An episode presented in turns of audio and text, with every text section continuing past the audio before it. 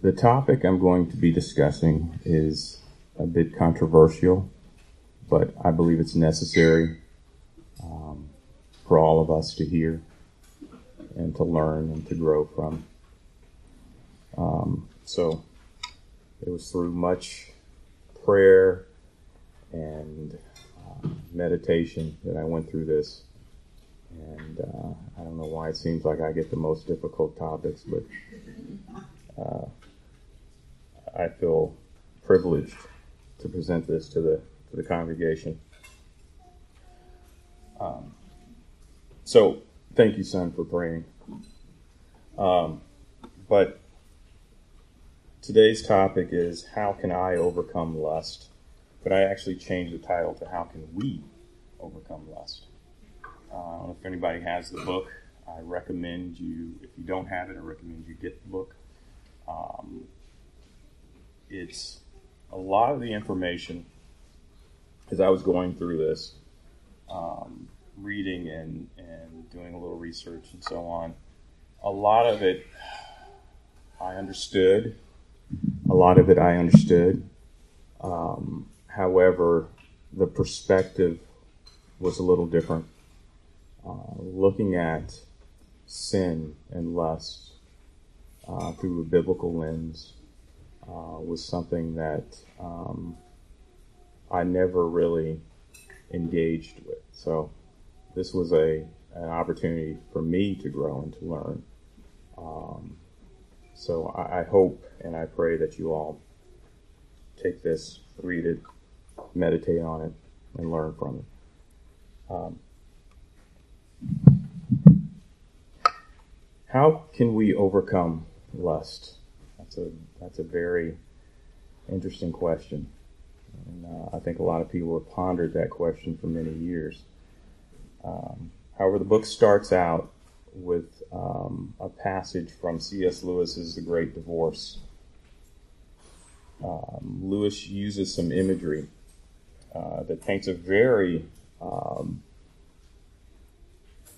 poignant picture of uh, lust uh, and shows us that lust is a perversion of sexual desire and that it must lust must be killed in order to fulfill God's design for human sexuality. The main character in the story meets a condemned man with a red lizard on his shoulder. Interesting. The man's complexion is dark and oily, which is a reflection of the pollution that's in his soul. The lizard whispers continually in the man's ear, uh, which irritates the man, and he continues to tell him to be quiet. The condemned man meets an angel who offers to quiet the lizard by killing it. He replies that he wants to silence the lizard only because of the present company, but he doesn't want to do anything as severe as killing it. So you kind of see where this is going. You see the picture that's painting here. The angel explains that killing the lizard is the only way for the man to live. He replies that it would be painful to kill the lizard, and it would, and it might, and he, the man, may die in the process. And the lizard whispers, "Killing me won't be natural." To the man. The angel succeeds in convincing the man that it would be better to die than to live with the creature. While the angel kills, when the angel kills the lizard, the man and the lizard are both transformed. The man shines brightly, and the lizard changes into a stallion so that the main character gives us an explanation for this situation. Nothing, not even what is lowest and most foul, will not be raised again if it submits to death. It is sown a natural body, it is raised a spiritual body. Flesh and blood cannot come to the mountains. Not because they are too weak. What is a lizard compared to a stallion? Lust is poor, weak, whimpering, whispering thing compared with the riches and energy and desire which will arise when lust has been killed. So, temptation to sexual lust are increasingly abundant today. And we see that in our culture and in our society, right? The proliferation of internet pornography, for example, has become so prevalent has begun to dull people's senses to the seriousness of lust in the heart. So I actually went out and did a little research, and I heard that uh, watching internet pornography can rewire the human brain. So Neuroscience News um, wrote a little piece uh, about that very fact. Pornography satisfies every one of the prerequisites of neuroplastic change. Neuroplastic change is the brain's ability to change and adapt as a result of an experience. So when pornographers boast that they are pushing the envelope by introducing new, harder themes, what they don't say is that they must because their customers are building up a tolerance to the content. Think about that. Pornographic scenes like addictive substances are hyper stimulating triggers that lead to unnatural high levels of dopamine secretion. This can damage the dopamine reward system and leave it unresponsive to natural sources of pleasure. So, in a sense, what is that telling us? It is rewiring our brain. That's the physical aspect. So the failure to recognize lust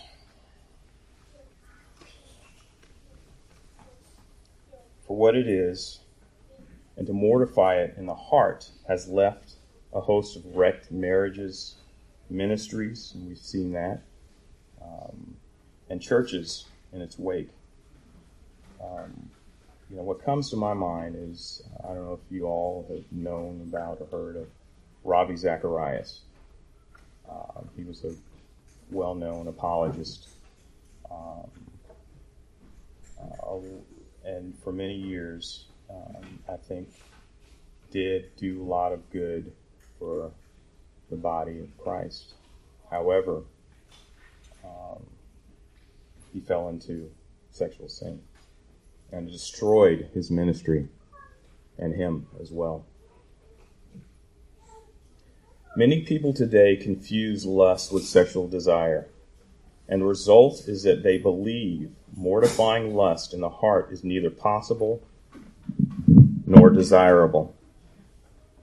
Likewise, many fail to understand that sexual desire is a God given, God glorifying gift through creation while lust is essentially self centered, as all sin is. And it's, it's interesting. Jim and I were just talking about that a moment ago. It is a converse of self denial and love for the triune God and our neighbor. This teaching, I hope, will highlight the seriousness of sexual lust and provide hope to overcome it.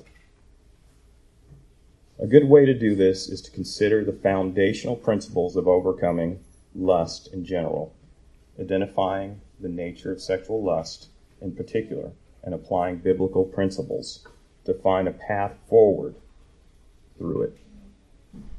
We can overcome sexual lust through union with Christ as the Spirit makes us like Him through God given means. Sexual lust is a form of meditation directed towards the wrong objects for the wrong reasons. Some primary biblical means of overcoming lust are meditation, faith, and prayer. Our victory must be grounded in meditating on the appropriate truths of Scripture, which we will see as we continue our teaching. So let's start with the foundation. I probably won't get through all of this because it's a lot of material and I want to go ahead.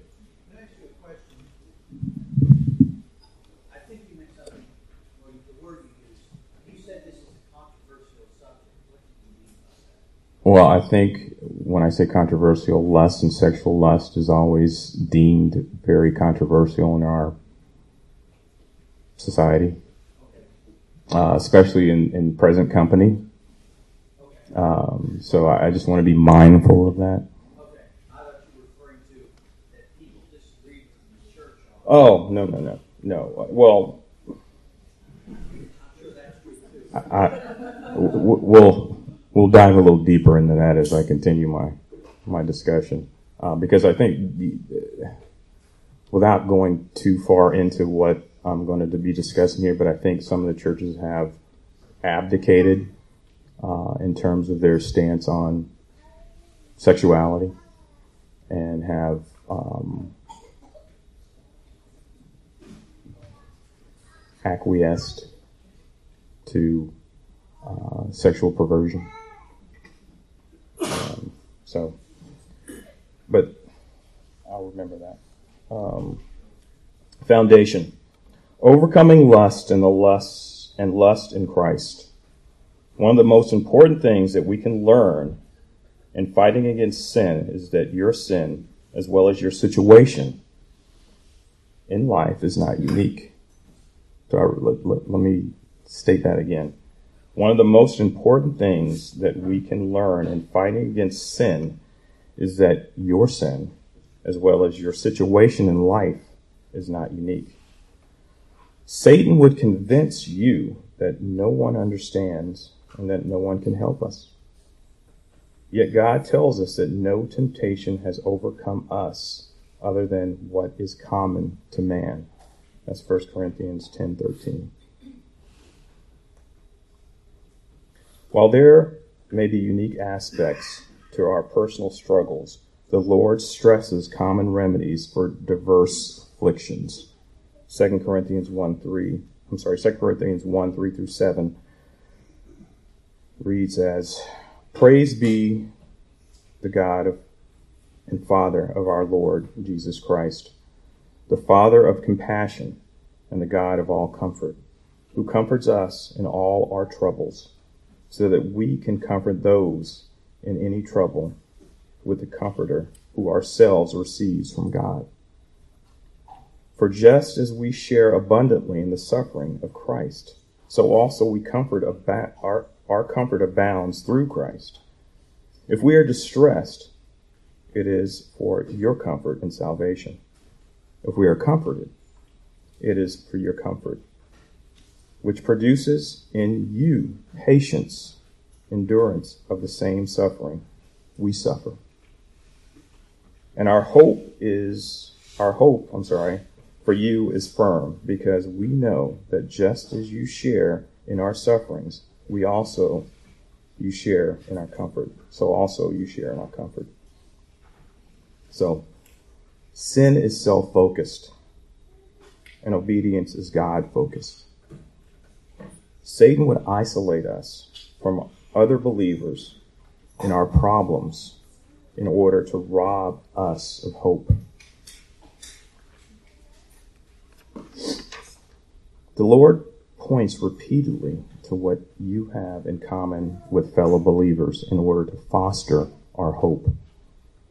1 Peter 4:12 reads, "Dear friends, do not be surprised at the fiery ordeal that has come on you to test you, as though something strange were happening to you. The best way to address the problem of sexual lust is to learn how to battle against lust in general. While lust can refer to sexual lust, it can also refer to an inordinate and misdirected desire or affliction. The difference helps us understand how the Spirit works in the Christian life.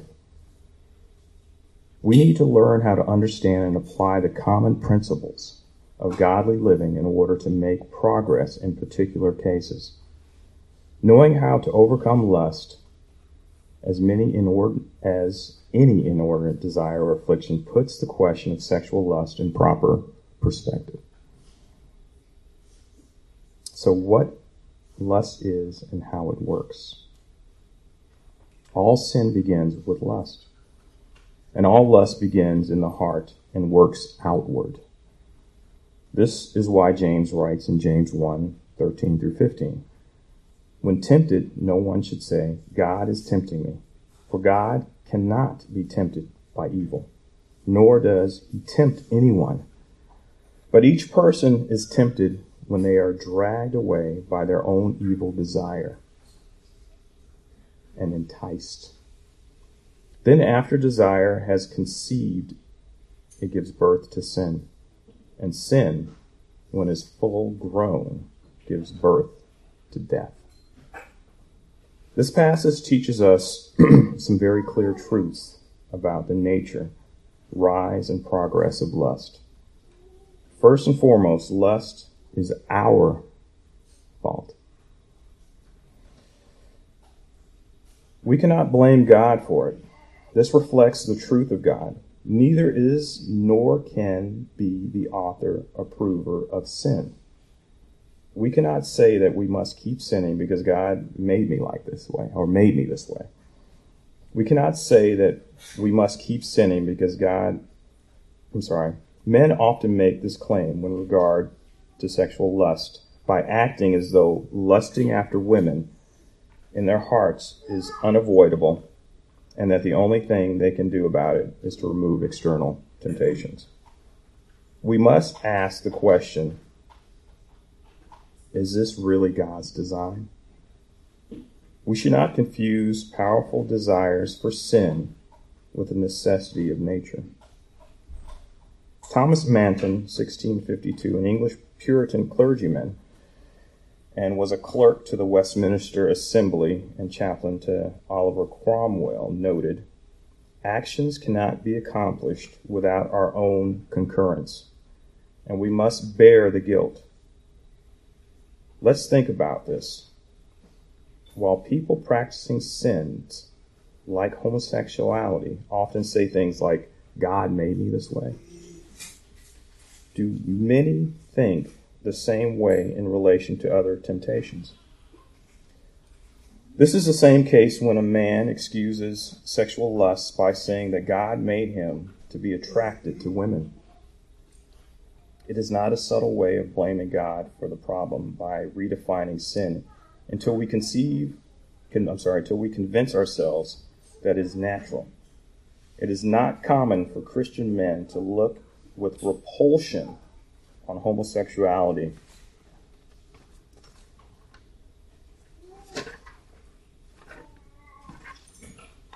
I'm sorry, my notes are out of order.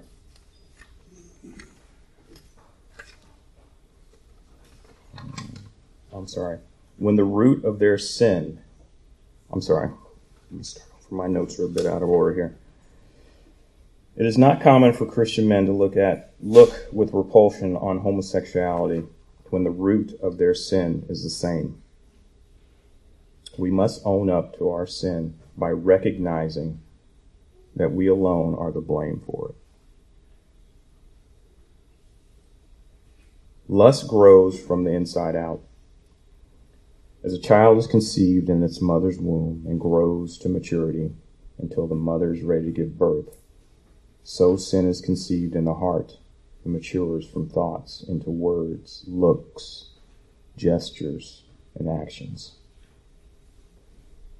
Lust is innately an inward sin. Whether we lust after people as sexual objects, or after money, fame, power, popularity, security, or anything else, it always grows from inside out rather than from outside in. This is why we cannot kill lust merely by removing the environment in which it expresses itself. As long as there is lust in the heart, there will be no clean, cleanliness in the conversation. As worms in wood will at length cause rottenness to appear. That's a very um, clear picture.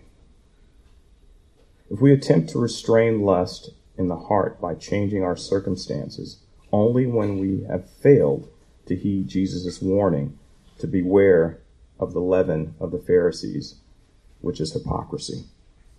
Luke 12, 1 through 3. In the meantime, when there were gathered together an innumerable multitude of people, insomuch that they trod one upon another, he began to say unto his disciples, First of all, beware ye of the leaven of the Pharisees, which is hypocrisy. For there is nothing covered that shall not be revealed, neither hid that shall not be known. Therefore, whatsoever ye have spoken in darkness shall be heard in the light, and that which ye, which ye have spoken in the ear in closets shall be proclaimed upon the housetops.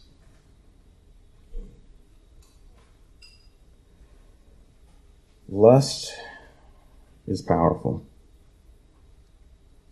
Jesus says, Whoever committeth sin is a slave to sin. John 8:34. According to James, sin tempts us, draws us away, and entices us. Sin is also dangerous. Then conception, pregnancy, and birth of sin always results in death of the mother. Romans 6:23 states or reads, "The wages of sin is death." The other side of this is that the free gift of God is eternal life through Jesus Christ our Lord. Christ gives eternal life to those for whom he breaks the power of sin. The Westminster Confession reads us reads reminds us, I'm sorry, as there is no sin so small but it deserves damnation. So there's no sin so great that it can bring damnation upon those who truly repent. People who are addicted to food, those living in sexual perversion, compulsive spenders, lazy people, and those in the grasp of other deeply rooted sins are on to some, something when they say, This is just who I am. Sin is not an abstract concept, sin is a personal action of sinners and it permeates every fiber of their being. Even though the power of sin is broken in a Christian, he or she continues to feel its power. The good news is that Christ came to destroy the works of the devil in us. 1 John 3 8. And he who is in us is greater than he who is in the world. 1 John 4 4. I probably won't get through the rest of this, but I'll continue on until we stop another five minutes. So, uprooting sin. How do we do that? Uprooting and replacing sin. Uprooting lust is like gardening. I must dig up the weeds by their roots and plant good plants in their place. Um, first, we seek. The primary step in overcoming lust is seeking Christ in heavenly realms. Paul writes, If ye then be risen with Christ, seek those things which are above, where Christ sitteth on the right hand of God. Set your affections on the things above, not on the things of the earth. For ye are dead and your life is hid with Christ in God. When Christ, who is our life, shall appear, then shall ye also appear with him in glory. Paul directs us how to think. This is always how progress in the Christian life operates in Scripture. The command here tells us to seek those things that are above, where Christ is seated, and to fix our affections on them. We seek and fix our affections on them because Christ is there. The remaining text is a statement of fact rather than an appeal. If we are believers, we have died to sin, to self, and to the things of this life. Our lives are hidden with Christ in God. Christ is our life. Christ will appear, and we will appear with him in glory. The uprooting of lust must begin with the meditation of Bible truths and exercising faith in God's promises. We must have a clear understanding of Christ and confidence in what he has done and will do both for us and in us. Kill. We see Paul also urges us to kill our sins. Paul writes, Mortify therefore your members which are upon the earth fornication, inordinate affection, evil cons- consumptions, consumptions covetous, covetousness, which is idolatry, for which things sake and wrath, I'm sorry, for which things sake the wrath of God cometh on the children of disobedience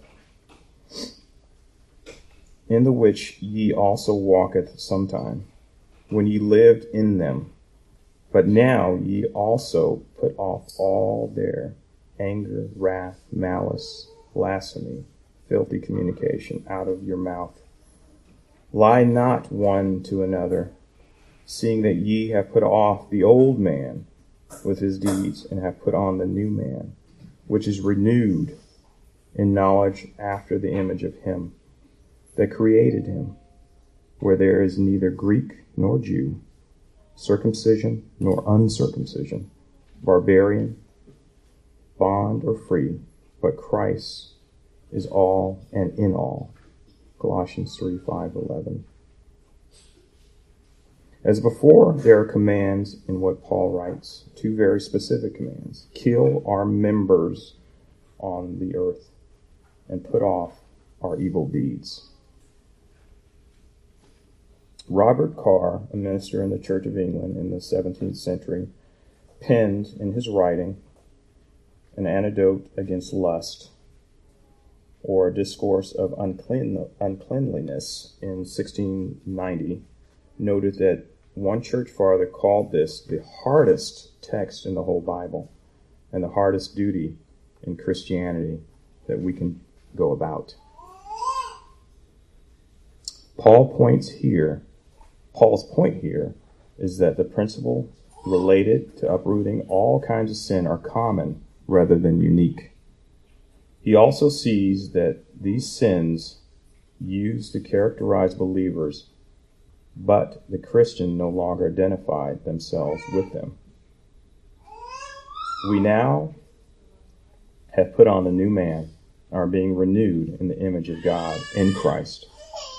Together we all with all people from every background. While sin remains in us, it no longer reigns in us. And it, it is inexcusable for Christians to identify themselves as those bondage, as those bound to sin. We are saints and holy to God. Galatians 5:21 says, "Those who practice such things will not inherit the kingdom of God." This does not mean that we should doubt whether we are in Christ simply because we struggle with sin, nor does it mean that we should excuse sin, telling others and ourselves that we have victory over it when we continue to fall into it. No. This shows us that the process of uprooting sin must flow from faith in who Christ is for us and what he is doing in us. Christ is all and in all, and we must expect him to be so be so by faith. If we would put on, put to death our sinful deeds and desires. Carr adds that our baptism includes a vow to live this way. This is antidote against lust. So I'm going to stop there. Uh, I still have a few more points to um, continue on, replace, and repeat. Um, so we will continue this next Lord's Day. So let's pray. Father God, we thank you um, for this time to hear how we can overcome lust in our lives, Lord, through your word, through your scripture. And we thank you, Lord, that you've given us uh, a path forward uh, to adhere to uh, so that we can battle against this in our lives. Uh, and that, Lord, you give us the victory through Christ Jesus, our Lord and our Savior and our King. Father God, we thank you. We go away from this uh, with our minds focused and stayed upon you. And we go glorifying you in all that we do today, this day, and every day. In Jesus' precious name, amen.